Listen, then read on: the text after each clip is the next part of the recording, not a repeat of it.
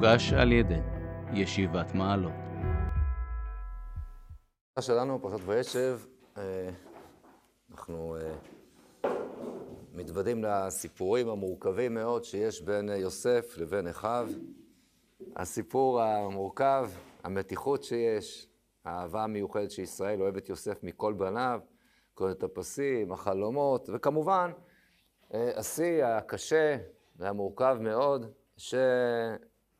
שהיה במכירה, מכירת יוסף. המכירה הקשה מאוד הזאת, שעל פי חז"ל, אנחנו בעצם משלמים את המחיר שלה עד עצם היום הזה. אה, כאשר קוראים את הסיפור, את סיפור המכירה, אז בפשט של הדברים אה, נוצרת כאן תחושה די מבלבלת, שלא לגמרי ברור מה בדיוק התרחש כאן, למי בדיוק מכרו אותו. מכיוון שכשאנחנו רואים אה, את הפסוקים, אחרי שהם אה, ככה... אה, אה, אז בואו נראה מה כתוב. כשרואים אותו מגיע פרק ל"ז, פסוק י"ט. ויאמרו איש אל אחיו, והנה בעל החלומות על הזבח, שהם ראו אותו עוד מרחוק, ועתה לכו ונהרגנו ונשליכהו באחד הבורות. ואמרנו חייר החלטו, ונראה מה היו חלומותיו. וישמע ראובן ויצילהו מידם, ואמר לו נקנו נפש, ואמר עליהם מה תשפכו, אה, ואכן אה, מה שהם עושים, את מה שראובן אמר, פסוק כ"ג, ויהי כאשר בא יוסף אל אחיו, ויפשיטו את יוסף את כותנתו, תאונת הפסים אשר עליו, ויקחו וישליכו אותו הבורה, והבור ריק אין בו מים. אחר כך, אז הוא כרגע נמצא בבור, בפסוק הבא, באמצע הפסוק, והנה אורחת ישמעאלים, ויעשו עיניהם ויראו, והנה אורחת ישמעאלים, באה מגלעד. וגמליהם נוסעים נחות וצריבלות, הולכים להוריד מצרים. אז רואים את השיירה של הישמעאלים. ויאמר יהודה אל אחיו, מה בצע כי נהרוג את אחינו וכיסינו את דמו. לכו ונמכרנו לישמעאלים, וידנו על תיבו, כי אחינו ושרינו וישמו אחיו. אז עד כאן הסיפור מאוד מובן. בעצתו שבהתחלה רצו להרוג אותו ולהשליך את גופתו, ואילו ראובן אמר לא ככה, אלא אז בואו נזרוק אותו לבור בלי להרוג אותו. ואז הם ראו את השיירה של הישמעאלים, אורחת הישמעאלים, ויהודה אומר, אה, גם להשליך אותו לבור בלי להרוג אותו בידיים, אבל בוודאי שאנחנו גורמים לו למיתה. למוות במקום זה, אז אה, אה, בואו נעשה משהו, מה בצע כי נהרוג את אחינו, אז בואו נמכור אותו לישמעאלים. ההצעה, העצה של יהודה התקבלה, וישמעו אחיו. הפסוק הבא הוא די מפתיע אותנו, ויעברו אנשים מדיינים, סוחרים, וימשכו את יוסף מן הבור, ויקחו את יוסף לישמעאלים בעשרים כסף, ויביאו את יוסף מצרימה. אז אם לא, היה, לא הייתה תחילתו של הפסוק, פסוק כ"ח, הכל היה בסדר. האם ההמשך היה וישמעו אחיו, וימשכו ויעלו את יוסף מן הבור, וימכרו את יוסף לישמעאלים. אז זה הדבר הכי פשוט, שזה מה שהיה אמור לקרות. הם ראו את הארוחה של הישמעאלים, החליטו למכור לישמעאלים, ואכן הם מושכים אותו מן הבור ומוכרים אותו לישמעאלים. זה לכאורה הדבר אה, הכי פשוט ברצף של הסיפור שהיינו אמורים אה, אה, למצוא כאן, אבל תחילת הפסוק, ויעברו אנשים מדיינים סוחרים, לא כל כך ברור מה הסיפור שלהם. מה זה אנשים מדיינים סוחרים? עכשיו, האנשים המדיינים הסוחרים הללו, זה אחר כך, זה כמובן ממשיך. בסוף הפרק, בסוף פרק ל"ז, אז כתוב, והמדנים, הפסוק האחרון, המדנים מכרו אותו אל מצרים, לפוטיפרס לספור שר הטבחים. בהנחה אולי כרגע שהמדנים והמדיינים, אה, זה אותו דבר, פעם באריכות, פעם בקיצור, יכול להיות, אנחנו גם יודעים שיש אה, אולי איזה משפחה כזאת, אה, מעורבת, כי אנחנו יודעים ככה שבבני קטורה, בפרק כ"ה, בני קטורה, ויוסף אברהם ייקח אישה ושמה קטורה, ותלת לו את זמרן ואת יוקשן ואת מדן ואת מדיין. אז מדן, מדנים ומדיינים, שני אחים, יכול להיות שהם אפילו, השם הקרוב מלמד גם על קרבה שהייתה ביניהם, אז יכול להיות שחלקם היו מדיינים, חלקם מדנים, אז אין לנו קושי עם זה. אז בכל אופן אנחנו מוצאים בצורה שדי מפתיעה אותנו. הרי לכאורה כתוב שמכרו אותו לישמעאלים, ב-20 כסף. וזו גם הייתה התוכנית. ופתאום אנחנו מוצאים אנשים מדיינים, סוחרים שהם עוברים שמה, ומתברר שכאילו, כמעט הייתי אומר שיכולנו לפרש את הפסוק אחרת. ועברו, הסיפור הוא שהם ראו את הישמעאלים, ולזה הם אכן רוצים למכור אותו. ואכן, כשמגיעים הישמעאלים, הם מוכרים אותו לישמעאלים, אבל במקביל עברו שם אנשים ילדים סוחרים, ומה הם עשו? הם צילמו, או שאולי הם סוחרים, אז אולי הם עזרו במשא ומתן. יכול להיות שהישמעאלים שאלו אותם, כמה שווה, כמה מוכרים כזה דבר? האחים אמרו מחירי, ושאלו את המדיינים הסוחרים, והם אמרו להם, זהו, עשרים כסף. זה התפקיד של המדיינים. אם היה רק את הפסוק הזה, איכשהו היינו מסתדרים. אז כל הסיפור של המכירה נעשתה לישמעאלים, ובין האחים לבין הישמעאלים זה מה שהם ראו את אורחת הישמעאלים וכולי. אבל הפסוק האחרון הזה שקראנו בסוף פרק ל"ז, והמדנים מכרו אותו אל מצרים, לפוטיפס ריספרו שר הטבחים, אז זה אומר שלא ככה, אז המדנים או המדיינים מכרו אותו, אבל מי מכר אותו להם בכלל? ואז אנחנו מתחילים את פרק ל"ט, אחרי שהסיפור מפסיק ועובר לסיפור של יהודה ותמר, אחר כך חוזרים אל הראשונות, פרק ל"ט פסוק א', ויוסף הורד מצרימה, ויקנהו פוטיפר סריס פרעה שר הטבחים ואיש מצרים, מיד הישמעאלים אשר ירדו שמה. אז בואו נאמר שאנחנו כאן לא מספיקים להתעדכן בקצב של החדשות כאן. רגע, מה קורה? זה המדיינים, זה הישמעאלים. אז בהחלט אה, יש כאן אה, בלגן לא קטן סביב הדבר הזה. אז הדרך היותר מוכרת והמרווחת לכאורה, היא מה שבעצם, מה שאולי מפורסם, מה שאומר רש"י. רש"י אומר, בפסוק כ"ח, ויעברו אנשים מדיינים, אומר רש"י, זוהי שיירה אחרת, והודיעך כתוב שנמכר פעמים הרבה. וישכו בני יעקב את יוסף מן הבור, וינקראו לישמעאלים, והישמעאלים למדיינים, והמדיינים למצרים, וככה... אה, אז באמת יש פה תיאור רחב של כל מיני אה, מכירות שנעשו כאן, אז אה, גם לישמעאלים, למדיינים, והמדיינים לסוחרים, ובסוף הוא הגיע למצרים בהתגלגלות שכזאת. זה לכאורה מיישב אה, אה, את הקושי, אלא שהחולשה אה, לכאורה בפירוש הזה, שכל זה לא בדיוק כתוב.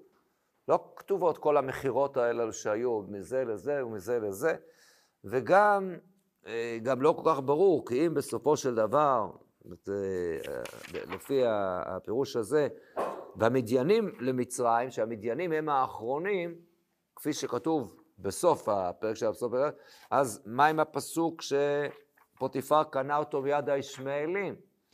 אז צריך להגיד פה משהו ככה בסדר, קיצרו את התהליך. הראשונים שגילו זה הישמעאלים, אז בסוף פוטיפר קנה את זה מיד מה שהגיע מהישמעאלים. כי הישמעאלים לסוחרים, הסוחרים למדיינים, בסוף זה הגיע אליו. משהו שכזה, אני אומר, זה הפירוש היותר מוכר והיותר ידוע. זה גם רש"י שכבר מסביר, מביא את המדרש, מה זה כתובת פסים, ראשי תיבות, על הצרות שהיו לו פוטיפר, סריסי, כן, אה, סוחרים, שמעאלים, מדיינים. לא ניכנס עכשיו לסיפור, למה רש"י מביא מדרש כזה רחוק על קצות הפסים, אבל זה רש"י לשיטתו בעקבת חז"ל, שהוא נמכר הרבה פעמים. אה, עדיין צריך אולי קצת להבין למה זה כזה בלאגן בפסוקים, וזה לא בדיוק כתוב בצורה הזאת. אז לכן הפשטנים אה, נטו לחפש כיוון אחר, ולתת פירוש אחר, אה, לא להגיד שנמכר הרבה פעמים וכולי. אנחנו גם, עוד מעט נראה שיש גם קושי נוסף מאוד קשה שיש לנו בפירוש הזה ש, שרש"י מביא, ואותו נדבר עליו עוד מעט. אבל אפשרות אחרת היא ללכת בכיוון כמעט הפוך לכיוון שרש"י אומר. ומה הכוונה? מה לעשות ב, ב, בעניין הזה? להגיד שאכן אה, השיירה של המדיינים והשיירה של ה... של אה, אה, הישמעאלים, זה אותו דבר, אותה שיירה. אומר האבן עזרא, בפסוק, ויעברו, כאשר עברו עליהם הישמעאלים הסוחרים, כי המדיינים יקראו ישמעאלים. וכן אמר על מלכי מדיין כי ישמעאלים הם. כן? פסוק שמופיע אצל אה, גדעון, בספר שופטים. ככה לקראת אה, סוף הסיפור של גדעון, אז כתוב ככה, ויאמר עליהם גדעון, אשאלה מכם שאלה, תנו לי איש נזם שללו, כי נזמי זהב להם, כי ישמעאלים הם. אבל ש... את מי שגדעון היכה, זה כמובן המלחמה הגדולה שלו הייתה מול המדיינים. אז uh, זבח וצלמונה וכל מלכי המדיינים. אז השלל הזה שיש שם הוא של המדיינים, והפסוק אומר, כי ישמעאלים הם. אז כולם זה אותה משפחה, אז, אז אומר אבן עזרא פשוט, הם הישמעאלים והם המדיינים, אה, זה אותו דבר. ולכן לא צריך להיבהל מהדבר הזה. הישמעאלים עצמם הם סוחרים, המדיינים הם סוחרים, ו... ופעם קוראים להם כך, פעם קוראים להם כך, בלי שאבן עזרא מסביר למה לקרוא להם כך ופעם כך, אבל הרווח הגדול הוא כמובן שאנחנו מדברים על אותה שיירה ואין פה שום שינוי. זה מה שאומר האבן עזרא. הרמב"ן אה, לא כך מקבל את הכיוון הזה של, של האבן עזרא. להגיד שהישמעאלים, אז אני רק נקרא קודם מה שהוא אומר. כותב הרמב"ן, ורבי אברהם אמר, כי המדיינים יקראו ישמעאלים. כאשר אמר הכתוב על מלכי מדיין, כי ישמעאלים הם, פסוק שראינו. ואיננו כאשר חשב. ככתוב שאמר כי נזמי זהב להם כי ישמעאלים הם, ירמוז על בני קדם, שהמלחמה ההיא להם הייתה, דכתיב וכל מדיין ועמלק ובני קדם נאספו יחדיו. ובני קדם הם ישמעאלים. כלומר, במי שגדעון נלחם שם, הוא לא נלחם רק במדיינים. אומנם המדיינים הם אלה שהובילו את הסיפור, בזבח וצלמונה, וזאב ועורב, אבל uh, היו שם עוד. כתוב, מי שנאסף למלחמה, נאסף uh, כל מדיין ועמלק ובני קדם. בני קדם, זה בני המזרח שם, המדבר, המדבר הגדול המזרחי, הם הישמעאלים. כי על כל בני הפילגשים אשר לאברהם אמר וישלחם מעל יצחק בנו בעודנו חי קדמה אל ארץ קדם. גם ייתכן שהיו המלכים ישמעאלים והם הלכו על מדיין. כי למה יקראו מדיין על שם ישמעאל אחיהם? אז אומר הרמב"ן, מה שאומר אבן עזרא, שהישמעאלים זה המדיינים, זה לא נכון. זה קרובי משפחה, אבל זה לא אותו דבר, לא אותו דבר. והישמעאלים שם לא נאמר בפסוק על עמידי אלא על בני קדם. זה אומר, אולי אפילו מה שכתוב כישמעאלים הם, גם אם תגיד שמדובר על הצבא המדייני, אז הכוונה שבראש הצבא המדייני עמדו ישמעאלים. אבל זה לא שזה היינו הך. אז לכן הוא לא מקבל את הפירוש הזה של אבן עזרא, עוד מעט נראה מה הוא כן הציע לפני כן, אבל אחרי שהוא מסיים את הפירוש שלו, אז הוא מסיים, אבל רבותינו אמרו שנמכר פעמים רבות. כלומר, הרמב"ן אה, בסוף בסוף מביא גם את הפירוש של רבותינו, את הפירוש שרש"י אימץ, שהיו פה הרבה מכירות, אבל אה, בתור פשט הרמב"ן מציע הצעה אחרת. מה מציע הצעה אחרת? אז נקרא מה שאומר הרמב"ן. והנה ארוחת ישמעאלים באה מגלעד. כאשר נשאו עיניהם וראו מרחוק אנשים באים מדרך גלעד, הכירו כי ארוחת ישמעאלים היא, בגמלים. וידעו כי למצרים ילכו, כי מגלעד יובא צורי, כן? זה פסוק בירמיהו, הצורי הם בגלעד, והנכות. ולמצרים היה דרכם להוליך אותו. זאת אומרת, זו הייתה השיירה, וזו הייתה הדרך המפורסמת, מביאים מן המזרח הרחוק, מביאים דברים אל השווקים של מצרים, כל הסחורה הזאת. אז לכן הם מרחוק ראו כבר את האבק, ראו את הגמלים, אז ראו את השיירה של הישמעאלים. ולכן אמר להם יהודה, הנה האנשים האלה מארץ מרחק, והולכים אל ארץ רחוקה. נמכרנו להם כי לא יוודע הדבר. אמר יהודה, הנה, רעיון מצוין. ככה אף אחד לא ידע.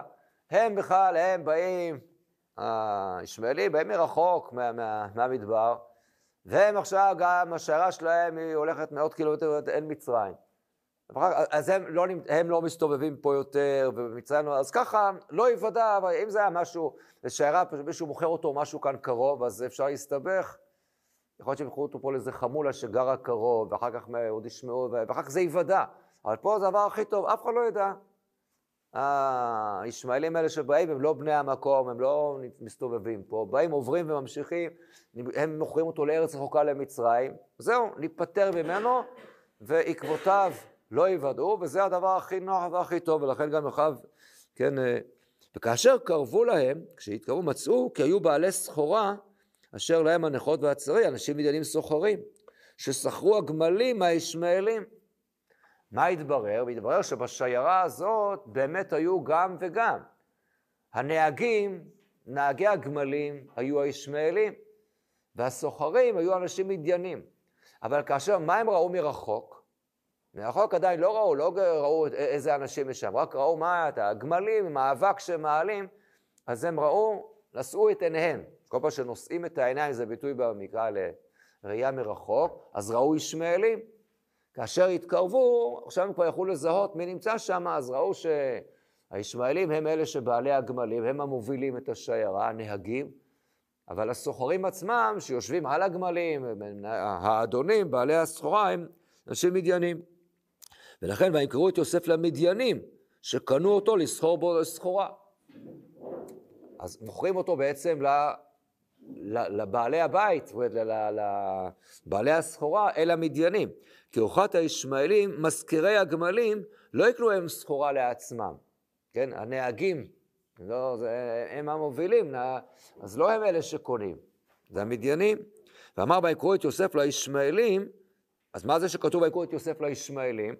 כי להם מסרו אותו, שהם הולכים מסרו למצרים. כלומר, באמת עצם המכירה והזה למדיינים, אבל מי שבפועל לוקח אותו, זה בעלי העגלה, כן? הנהג מונית מעלה את ה... שם את המזוודה. הם אלה ש... אז נתנו אותו לישמעאלים ומכרו אותו בעצם, רשמית, מכרו אותו כמובן למדיינים. וזה הטעם מיד הישמעאלים אשר יורידו שמה. כלומר, מצד אחד כתוב שהמדיינים מכרו אותו לפוטיפר, ומצד שני כתוב שפוטיפר לקח אותו מיד הישמעאלים, שני הדברים נכונים. מי שניהל את המשא ומתן הכספי ומכר זה היו המדיינים, ומי שנתן לו את זה בפועל בידיים זה, זה, זה, זה, זה הישמעאלים. כי היה בידם, אבל המדיינים היו בעליו וסחרו בו, הוא שאמר, והמדיינים מכרו אותו על מצרים. וכל המעשה בכתוב, פעם יספר אותו במושל המצווה בו, ופעם בשליח שיעשינו בידו. אז זה ממש יפה, הפסוקים פעם מדברים על הבעל הבית, פעם מדברים על, ה, על הנהגים על, ה, כן, על מובילי הגמלים, ולכן בעצם זו אותה שיירה. בזה הוא דומה מאוד לפירוש כמובן של האבן עזרא, שזו אותה שיירה. אלא שהאבן עזרא אומר שזה גם אותם אנשים. וזה אומר הרמב"ן, זה לא כך מדויק בפסוקים. היתרון הגדול בפירוש של הרמב"ן, זה יפה מאוד, שבאמת יש גם מדיינים וגם ישמעאלים, ולכל אחד יש את התפקיד שלו. לכן הפסוק פעם מדבר על, על האדונים ופעם מדבר על השליחים שלהם, והוא מביא דוגמאות לדבר הזה שיש גם, אה, בתנ"ך לפעמים אמר כזה דבר. אבל מה שאמר רבי אברהם, את זה הוא לא מקבל. אז יפה, זה פירוש אה, מאוד יפה של הרמב"ן, שבאמת לכאורה מיישב יפה ככה את הפסוקים. אבל יש קושי. בכל הפירושים הללו, יש קושי אחד מאוד מאוד בולט בפסוקים.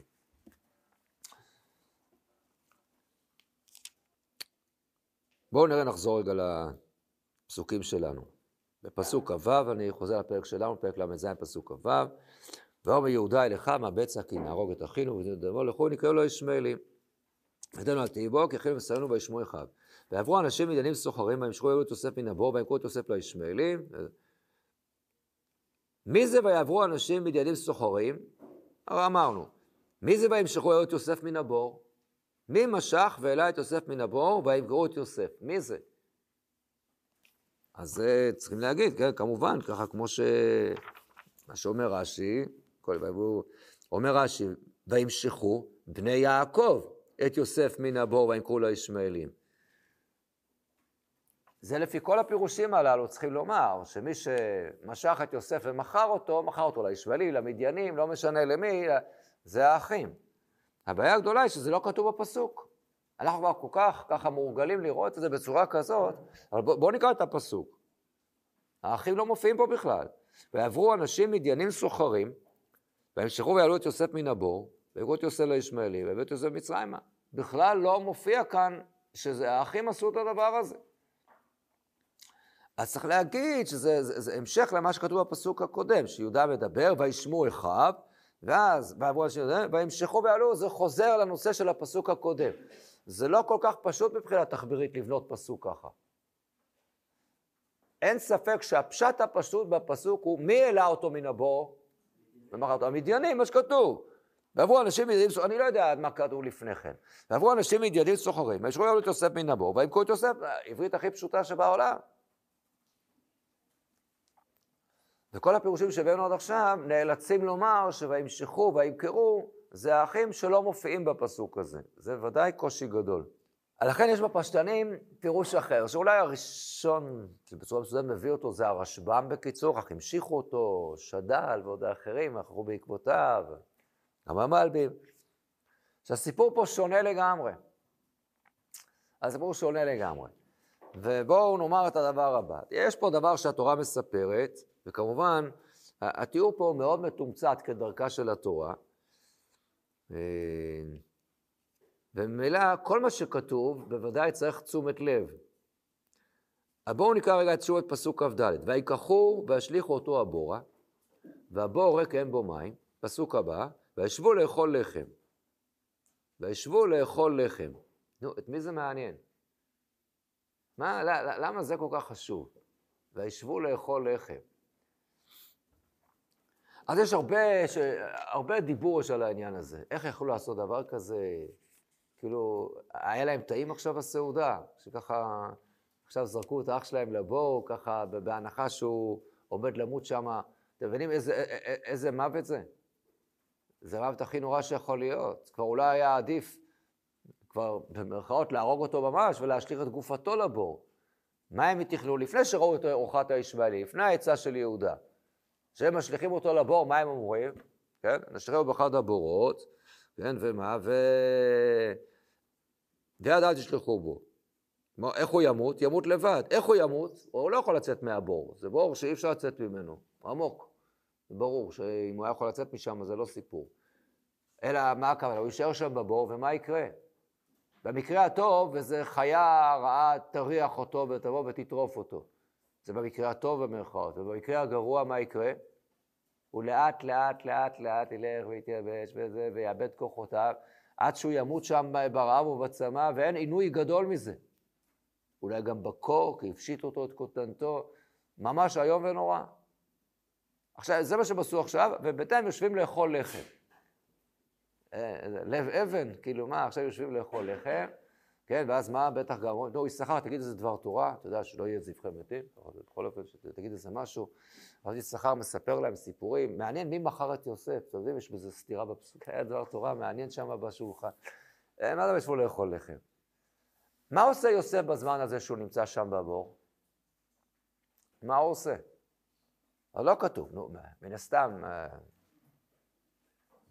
מה יכול לעשות? אז התורה לא מספרת כאן מה הוא עושה, אבל התורה מספרת את זה במקום אחר. בהמשך, ולא חשוב עכשיו מדוע התורה מספרת את זה במקום אחר, עסקנו בזה לא פעם. בפרק מ"ב, כאשר האחים כבר נמצאים במצרים, ונמצאים עכשיו אה, במאסר של יוסף, ואין להם מושג מה, מה עושים להם, ואז כתוב כזה דבר. פסוק כ"א, פרק מ"ב, ויאמרו איש אל אחיו, אבל אשמים אנחנו על אחינו, אשר ראינו צרת נפשו בהתחננו אלינו, ולא שמענו. על כן באה אלינו הצרה הזאת. מה מתברר? שזה לא שיוסף נזרק לבור ואמר, היי, איזה קטע, אף פעם לא ראיתי את הבור הזה. יו, יש פה נחשים ועקרבים, בדיוק מה שחז"ל אמרו. לא. אלא מה עשה יוסף? בכה והתחנן. בכה והתחנן. אני לא חולם יותר, אני לא מספר יותר, אני לא, אני, אני, לא רוצה כתובת פסים ולא כתובת משבצות, רק תוציאו אותי, אני כבר זה, אני כבר לא אדבר עם אבא שום דבר, לא אגיד... התחנן. ומה, ואז הם יושבים שם לאכול בינתיים, ובטח אומרים, נו, ש, שקט שם בבור, לא שומעים את יששכר בדבר תורה שלו. כנראה שלא. אלא אי אפשר לאכול ככה אפילו. אז מה הם עשו? כנראה שמה? איפה הם יושבו לאכול? הם התרחקו. הם התרחקו מן הבור מרחק כזה שכבר לא ישמעו אותו. אי אפשר ככה לשבת. זה, זה לא... המעשה, ההשלכה של הבור זה דבר מספיק קשה. אבל הם לא עכשיו, באמת, עם לב אבן ושום דבר, אז אי אפשר ככה, אז הם התרחקו. והוא שומע שהם מתרחקים, אז הוא מגביר את הצעקות שלו. אז הם התרחקו מרחק ניכר, ששם כבר יכלו לשבת בשקט, ושם הם אכלו לחם. ושם אכלו לחם. ומה קרה אז? מה קרה אז? ועברו אנשים מדיינים סוחרים, לא השיירת הישמעאלים, אלא שיירה אחרת של מדיינים סוחרים שהגיעה מכיוון אחר, והאחים לא ראו את זה בכלל. למה הם לא ראו את זה? כי הם כבר ישבו רחוק, מאחורי איזה כפל קרקע או איזה משהו, כבר התרחקו, איזה מרחק שאני יודע, 500 מטר, שכבר לא ישבו את הצעקות שלו, וכבר לא איבדו קשר עין עם הבור, לא ראו את הבור, בסדר, לא חששו, הם רואים מה אתה... אז מהצד השני מגיעים אנשים מדיינים סוחרים. איך הם הגיעו לבור? איך הם ידעו למצוא את יוסף בבור? שמעו את הצעקות שלו. שמעו צעקות בבור, ומה הם עושים? אז הם, הם אה, שמעו, ראו דבר כזה, הוציאו, משכו אותו מן הבור, הם משכו אותו מהבור. מה עם האחים? האחים לא יודעים כלום, הם לא רואים את האירוע הזה. וזה מה שכאן כתוב. ויבואו אנשים מגדלים סוחרים, וימשכו את יוסף מן הבור. והם מכרו את יוסף, ויבואו את יוסף לישמעאלים, בעשרים כסף. ויביאו את יוסף מצרימה. בכלל לא האחים מכרו אותו. בואו נראה את המשך הסיפור. בהמשך הפרשה שלנו, יוסף, כשהוא נמצא עוד פעם בבור, הפעם בבור המצרי, יחד עם שר האופים ושר המשקים, אז אחרי שהוא פתר לשר המשקים את חלומו, אז הוא מיד גם מבקש ממנו שיעשה בשבילו השתדלות אצל פרעה. ומה הוא אומר לו? טוב, אם קזקרתני וזה, כי גונוב גונבתי מארץ העברים. וגם פה לא עשיתי מאומו, כי שמו אותי בבור הזה. מה זה גונוב גונבתי מארץ העברים? זה בדיוק הסיפור. לפי הדבר הזה, מה שיוצא חלק מאוד. לא אחים. זאת, המדיינים גנבו אותו בעצם מהאחים, לא סיפרו לאחים, ואז הם הספיקו למכור לישמעאלים, זה הסיפור גונב גונבתי. אמנם כתוב אחר כך שיוסף מתגלה לאחים, אומר, אני אעשה לכם אשר מכרתם אותי מצרים, אבל כבר יראו פרשנים שמכרתם, זה לא בהכרח שאתם פיזית אלה שמכרתם, אלא שגרמתם לי את ה... גרמתם לי להימכר. באמת, אז כך, כך יצא כל הסיפור. והאחים באמת לא מכרו אותו. אז זה באמת פירוש מאוד מפתיע, אבל בפשט הפסוקי לכאורה הוא חלק לגמרי. רגע, בואו בוא נמשיך רגע את הסיפור. רגע, מה עם ראובן? תראו, פסוק כ"ט. אחרי ש... וישו ראובן אל הבור, והנה אין יוסף בבור וקרא את בגדיו. וכמובן, זו השאלה המדהימה, מה זה... אם הפירוש הפשוט הוא שהאחים מכרו אותו, אז בשום מקום לא מתואר לנו שראובן היה כבר בשלבים מתקדמים של דמנציה. עכשיו מכרו אותו, ואחרי עשר דקות הוא חוזר לבור, מה, יוסף לא פה? הוא לא פה. ואז הוא קורע את בגדיו. מה הוא צריך לו? ראובן, לא היית לפני עשר דקות, אתה זוכר? הנה, קיבלת כסף לנעליים חדשות, בעבור נעליים. איך ראובן יושב על הבור והוא לא יודע? מה, מה זה לא יודע? אבל נגיד שהוא שכח, אי אפשר להבין את זה, אבל לא יודע. וישוב, כן, אה, אל חבר וילד איננו, ואני ענה עניבה. אני נגיד שהוא רגע, הוא לא היה שם. עוד מעט נראה איך הוא לא היה שם אולי. אבל אז אומר לאחים שלו, רגע, אז עכשיו אני עניבה, מה צריכים, למה האחים לא אומרים לו, מכרנו אותו. מה הרושם? ויקחו את קצות יוסף, האחים לא עונים לו. והרושם הפשוט הוא שהאחים אולי נדהמים כמוהו. כי באמת, מה, הם ישבו שם לאכול, ואז ראובן אמר להם, רגע, אני, אני כבר חוזר. ואז הוא הלך אל הבור כי הוא רצה להציל אותו, כמו שהתורה מעידה, למען השיבו אל אביו. והוא הלך עכשיו אל הבור, אולי אפילו הוא זה ששכנע אותם קצת, בואו נתרחק עוד קצת החוץ, עוד שומעים את הצעקות שלו, וזה כל היה חלק מהתוכנית שלו להשיבו אל אביו. ועכשיו הוא אומר, טוב, רגע, אני קופץ רגע לראות מה עם מצון, אני לא יודע מה, והוא חוזר אל הבור. ולחרדתו, הילד איננו. הוא רץ לספר לאחים, אנה אני בא, ואף אחד לא יודע מה לעשות, והם, והם לא יודעים עכשיו. מה קרה, מי לקח אותו ואיך, ואין להם מושג. אולי באמת, אולי באמת חיה רעה אכלה אותו. הם לא ראו, וזה כאן הסיפור. ואז יוצא בעצם שהסיפור של מכירת יוסף, שהאחים רק אולי גרמו למכירת יוסף, אבל הם לא אלה שבפועל ממש מכרו אותו. אז זה פירוש מעניין מאוד, אומר שככה בעקבות הרשב"ם רבים הלכו, וככה אפילו ככה טיפה הרחיבו אותו, אבל זה יכול בפשט פירוש חזק מאוד. מה שאני רוצה לעשות, אני רוצה לחזור עכשיו דווקא לפירוש של רש"י.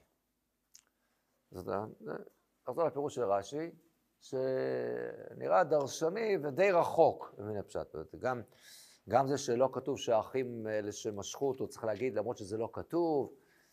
אה, ואמרנו גם השיירות שמתחלפות כאן. אבל כמובן, לכל הדעות שלא הסבירו כך, כל מה שרואים בדעות הקודמות של הרמב"ם ואבן עזרא ורש"י בעצמו, מאוד מאוד קשה להבין מה זה, איך ראובן שב אל הבור, ונדהם שאין לו שם, הרגע, איפה היית? הרגע עכשיו, מכרתם אותו. אם האחים מכרו אותו, אז איך ראובן לא בעניינים? אז אנחנו רוצים עכשיו מה לעשות? להוציא את ראובן משם. למצוא איזה, איזה טיימן להוציא את ראובן. אז יש כמה אפשרויות בדבר הזה. רואים שהוא הלך לשמור על הצאן, בינתיים, שהוא הלך להעסקה, כותבים פה, רד"ק, אחד הפירושים ש... יוסף קרא מבין, שהוא מתאר את הריאלי, הוא אומר, כאשר רועי צאן יושבים לאכול, אז הם אף פעם לא יושבים כולם ביחד לאכול, אלא עושים משמרות. כי חלק עכשיו יושבים לאכול, וחלק צריכים בינתיים לשמור על הצאן. אז, אה, אז כל פעם מתחלפים. אז המכירה הייתה בזמן שראובן, הוא הלך עכשיו לשמור על הצאן, לא לשמור על הצאן, ואז הייתה המכירה, ואז ראובן חוזר והוא לא יודע. ולכן ככה ראובן לא היה. משהו כזה בפשט, כן? צריך למצוא משהו כזה, אפשרי. רש"י מביא שוב את המדרש, מביא שני פירושים, שנראים מוזרים מאוד. אומר רש"י, ויש ראובן, במכירתו לא היה שם. שהגיע יומו ללך ולשמש את אביו. כלומר, במדרש מופיע שכל יום מישהו אחר מהאחים היה אחראי לשמש את אביו. עכשיו בדיוק הגיע הזמן של ראובן, לכן הוא הלך לשמש את אביו ביום עכשיו, ולכן בזמן הזה של המכירה הוא לא היה. אפשרות שנייה, דבר אחר, אומר רש"י, עסוק היה בשקו ובתעניתו עד שבלבל יצואי אביו. בדיוק עכשיו, בדיוק בזמן של המכירה, אז עכשיו, ראובן עכשיו היה עסוק בשקו ותעניתו, עד שבלבל יצואי אביו. מה קשור? איך הוא נזכר? רגע, מה, מה זה קשור? עכשיו, איפה, איפה הוא הלך? נגיד, לפי הפירוש השני. אז צריכים להגיד משהו, כאילו, ש... מה זה עסוק בשקו? עכשיו הוא פתאום שם שק, אז אולי הוא גם כיסה את הראש בשק, ולכן הוא לא ראה כלום? כאילו, מה זה עסוק בשק? אז צריכים להגיד שהוא עשה משהו כמו התבודדות כזאת, נכון? כנראה הלך קצת, הוא עכשיו, לא עשה את זה ליד כל האחים. אז הוא הלך והתרחק והתבודד ועסוק בזה, ובינתיים קרתה המכירה הזאת. עכשיו הוא נזכר בדיוק לעשות את הדבר הזה, כבר היה אפשר, עדיף להגיד, איפה ראובן היה הלך להתפעל מנחה, הלך להשלים עניין, לא, לא יודע, מה, מה זה עכשיו בדיוק הוא נזכר לעסקו ותעניתו על שבלבל את צועי אביו, מה, מה הקשר?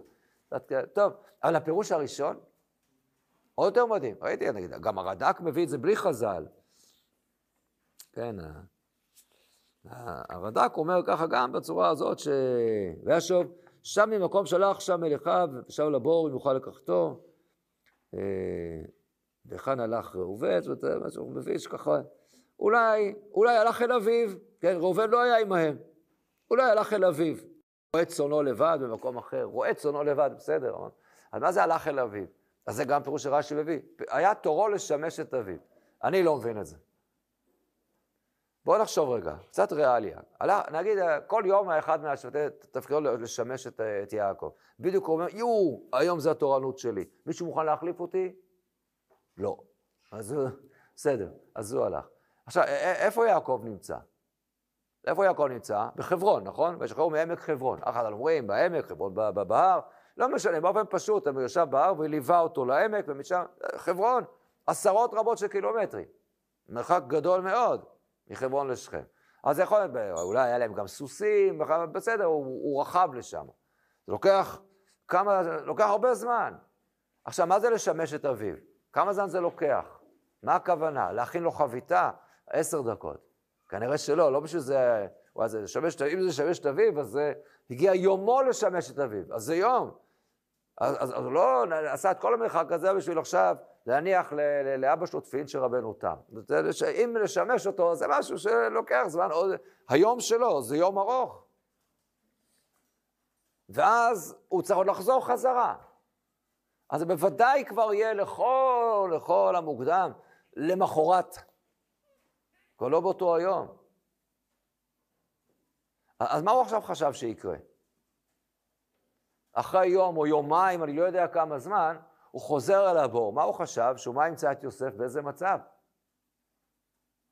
הוא לא זרק לו פתק תקף אשוב, נכון? מה, אז, אז מה הכוונה? אז זה לא ריאלי בכלל. אני גם לא כך מבין את הסיפור הזה של... רגע, אין מישהו שנמצא אצל יעקב עכשיו? הרי יוסף נמצא אצל יעקב. וכאן, אם תגידו שיוסף, שיעקב לא יכול להסתדר לבד, הראיה שהוא יכול להסתדר לבד, הראיה שמה? הוא שלח את יוסף. איך נראה את שלום אחיך ואת שלום הצאן? אז אולי הכוונה היא שהוא בעצם לו, לך תגיד את מה שלומם ותביא את המחליף שלך. ואז אולי זאת הכוונה. אז לכן יוסף הגיע, ועכשיו תורו של ראובן. לא, כי מה אומר לו יעקב? לך נראה את שלום ו... והשיבני דבר. אז תחזור אליי. אז לא צריך, יעקב מסתדר. או שהוא, אם הוא לא יכול להסתדר לבד, איך הוא שולח את יוסף? אם הוא יכול, ואם הוא צריך את יוסף, אז, אז יוסף חוזר אליו. אז מה בדיוק הסיפור הזה עכשיו, שראובן צריך לחזור? מה, מה, מה רש"י רוצה כאן בעקבות חז"ל? מה הנקודה? אז זה באמת לא נשמע ריאלי להגיד שהוא חזר, ובאמת לא הגיוני. אני חושב שמה שרש"י, כשהוא מביא פה את שני הפירושים, את שני הפירושים הוא מצרף ביחד, רוצה להסביר אולי מה כאן הנקודה. ובאמת במדרש זה מופיע בצורה פחות או יותר, מופיע מה... הדבר הבא, שראובן, קראנו בפרשה הקודמת את הסיפור המאוד מורכב. ויהי בשכון ישראל בארץ צעיר, וילך ראובן וישכב את בלהה פלג השביעי וישמע ישראל. והיו בני יעקב שנים עשר, בני לאה בכור יעקב ראובן. וראינו שהקשר של הפסוקים שלמרות שראובן עשה מה שהוא עשה, והיינו אולי חושבים שמה, שראובן עכשיו יאבד את מקומו בין 12 השבטים? מה, עשה דבר כזה? מה שלא נסביר את הסיפור של בלהה, זה סיפור מאוד מאוד קשה. החידוש הוא לא. והיו בני יעקב 12. את זה אנחנו יודעים. ראובן לא בהכרח יודע את זה. ונראה שראובן שבלבל יצואי אביו, ככה, הוא, הוא חי עם, עם הלחץ ועם הפחד הזה עכשיו, ש... מן הסתם זהו, ודאי שאת בכורתו הוא מאבד. וראובן רואה שאפשר לאבד את הבכורה במשפחה, נכון? זה סיפור שחוזר במשפחה, העניין הזה.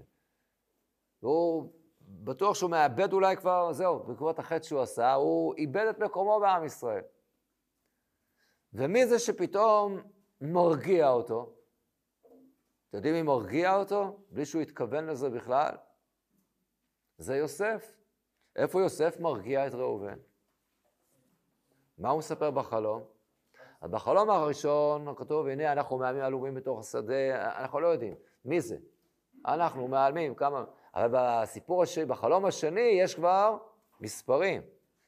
מה? השמש והירח ואחד עשר כוכבים. וואו.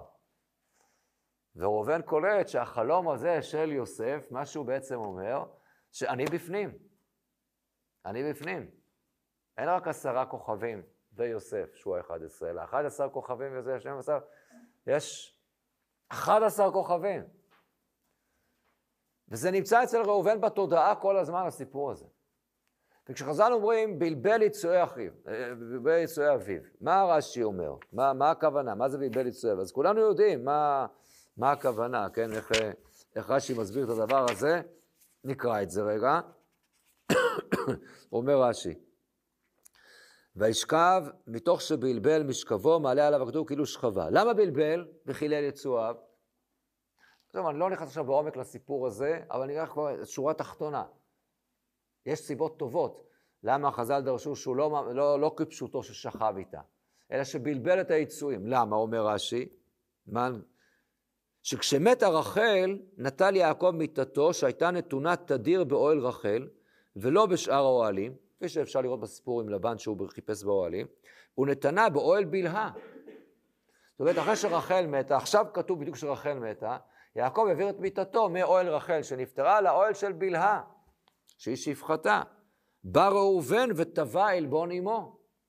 אמר, אם אחות אמי, הייתה צרה לאמי, לאמי, אם רחל הייתה צרה לאמי, אז שפחת אחות אמי תהיה צרה לאמי, לכך בלבל.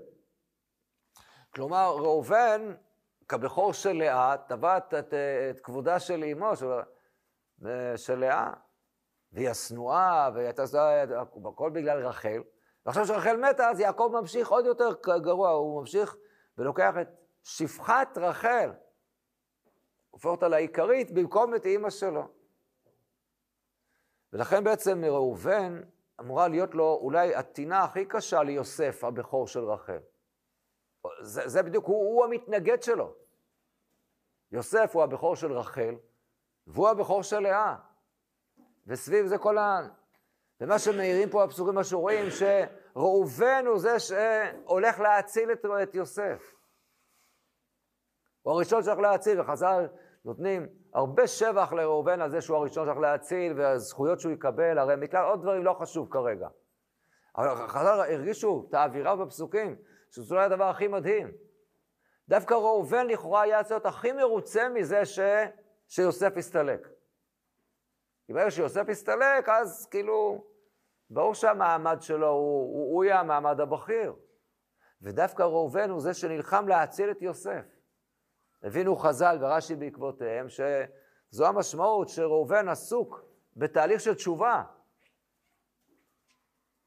על, על, על מה שהוא בלבל יצויה, וכי הוא קלט, הוא קיבל את הדין. הנה, יוסף, הוא חולם על 11 כוכבים, הוא מכניס אותי בפנים. הוא לא רודף אותי, להפך, הוא מכניס אותי, וראובן קולט את זה. זה פותח פה בתהליך של תשובה מדהימה. והוא הולך להציל אותו. הוא אומר שהוא היה עסוק בשקו ותעניתו.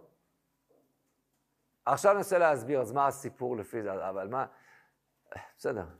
אז זו ככה שהיה עסוק בשקו ותעניתו. זה לא בהכרח שעכשיו הוא ישב בצד, זה ביטוי, עסוק בתשובה. איך אתה מביא את זה על עוד כמה מקומות, גם, גם בהמשך, בריאת אורו של משיח. טוב. מה החז"ל רוצה, מה רש"י רוצה כאן להגיד? אני אגיד לכם מה התיאור הריאלי לפי דעתי.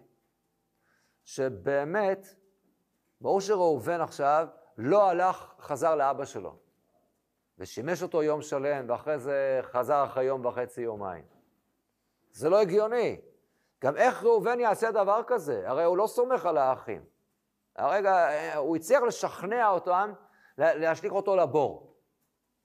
אבל ברור שהם רוצים להרוג אותו, כי גם ההשלכה לבור, היא הייתה בעצם מה? היא הייתה מבחינתם להרוג אותו, אבל לא בידיים. אז איך ראובן יכול ללכת עכשיו? עכשיו הוא ילך, טוב, יוסף, אני ממש מצטער, הייתי מציל אותך, אבל תשמע, אני צריך לעשות ספונג'ה בבית. מי, מי, מי יעשה את זה עכשיו? אבא נורא רגיש לאחרונה, הוא כבר לא צעיר, והוא רגיש לאבק. אז תחזיק מעמד, אחי. לא, לא, לא נראה. זה ברור שראובן, לכאורה, אם הוא רוצה להציל אותו, אז, אז הוא לא ילך לשמש את אביו.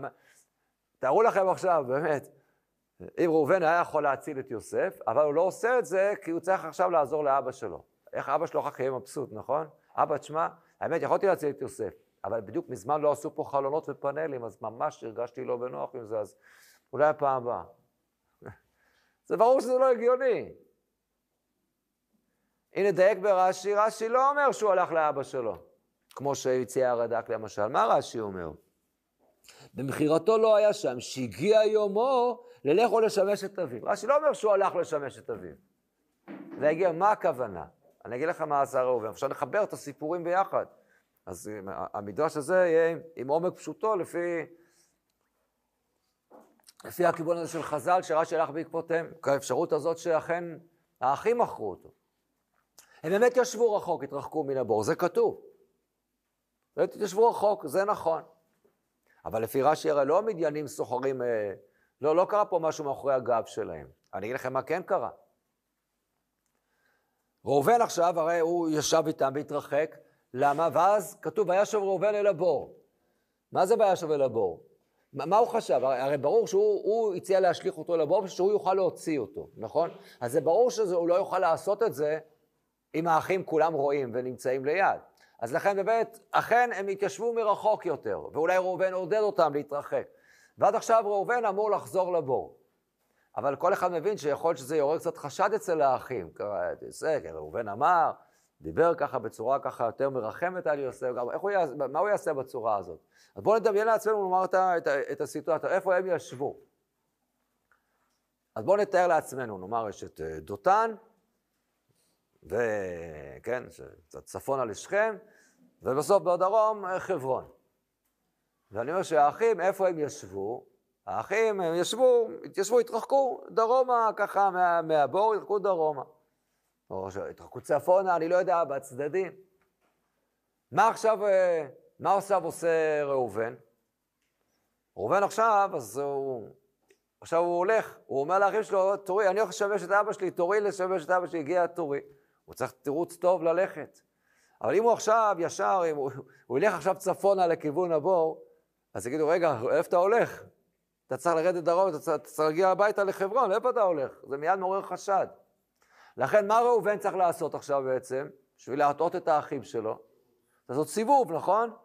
אז הוא בהתחלה יורד דרומה, ככה לכיוון, אה, כאילו חברון, עד שהוא נמצא במרחק מספיק גדול שלא ישימו לב, ואז הוא הולך ועושה סיבוב גדול, גדול, גדול, להגיע לעקוף את האחים, להגיע אל הבור של יוסף, כשהאחים עדיין לא אמורים לראות אותו. זה לוקח זמן.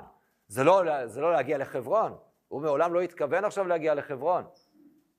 זה רק תירוץ שהוא מוסר לאחים שלו, למה? כי הוא עסוק בשקו ותעניתו. כי הוא נמצא בתהליך של תשובה, הוא רוצה להציל את אח שלו. אבל הוא עושה עכשיו סיבוב גדול שהם לא יחשדו ולא יראו, אז בינתיים גם הוא לא רואה שום דבר, גם הוא רחוק. ואז בינתיים מה קרה? לפי הפירוש של רש"י, מה קרה בינתיים? אכן, השיירה הגיעה. ומה עשו האח, האחים הם אלה שאכן מה? מכרו אותו. אבל ראובן לא יודע, כי ראובן לא נמצא פה. אחרי שעתיים וחצי של מסע מפרך, של סיבוב גדול שהוא עשה, סוף סוף מגיע ראובן לבור, ולחרדתו, מה הוא מוצא? שהילד איננו, והוא באמת לא ידע מזה. והוא מגיע כולו נסער אל האחים. מה זה? הילד איננו. הם לא עונים לו כלום. למה הם לא עונים לו כלום? כי, כי אה, קשה להם להגיד את זה. כי ראובן הוא זה שאמר מה? מה אמר ראובן? הם עברו על הדברים שלו, מה אמר ראובן? וישמע ראובן בעצם מידם, ויאמר לא נקנו נפש, ויאמר עליהם ראובן אל תשפכו דם, השאיר אותו על הבור הזה אשר במדבר, ויד אל תשלחו בו, אל תתערבו. ופתאום עכשיו ראובן מגיע של איפה הוא, מה קרה, איפה הוא עולה? ולא יכלו אחיו לענות אותו, כמו שאחר יקרה אצל יוסף. לכן הם לא עונים לו, משפילים מבט. וראובן קורע את בגדיו. וזה הסיפור שרש"י מתאר בעקבות חז"ל. מה זה הסיפור הזה של כל השיירות שנמכר הרבה פעמים? אז ראיתי נחמה ליאוביץ' כותבת בעיון שכותבת מאוד יפה, מאוד נכון. זה מתאים מאוד לכל האווירה הזאת של סחר ברכוש גנוב שכזה. יש עבדים שלוקחים, מה הם מוכרים? הם היו מתנפלים, לוקחים עבדים, היו סוחרי עבדים, עמלקים ועוד כל מיני כאלה, אבל פה הייתה תחושה לכולם. כמו שחז"ל מתארים, הוא, הוא לא נראה איזה עבד. לא נראה עבד, חז"ל מתארים את זה בכמה אופנים. היה נראה להם פה משהו חשוד. וזה מין דבר כזה של רכוש גנוב שאולי כדאי להיפטר ממנו כמה שיותר מהר, כי זה נראה משהו ממשפחה רצינית וכו', וכאילו, ראו גם אה, כל האלה שמוכרים אותו, אז הם הבינו שפה זה, נכנסנו לסכסוך משפחתי, אז כל אחד מנסה להיפטר מזה כמה שיותר מהר.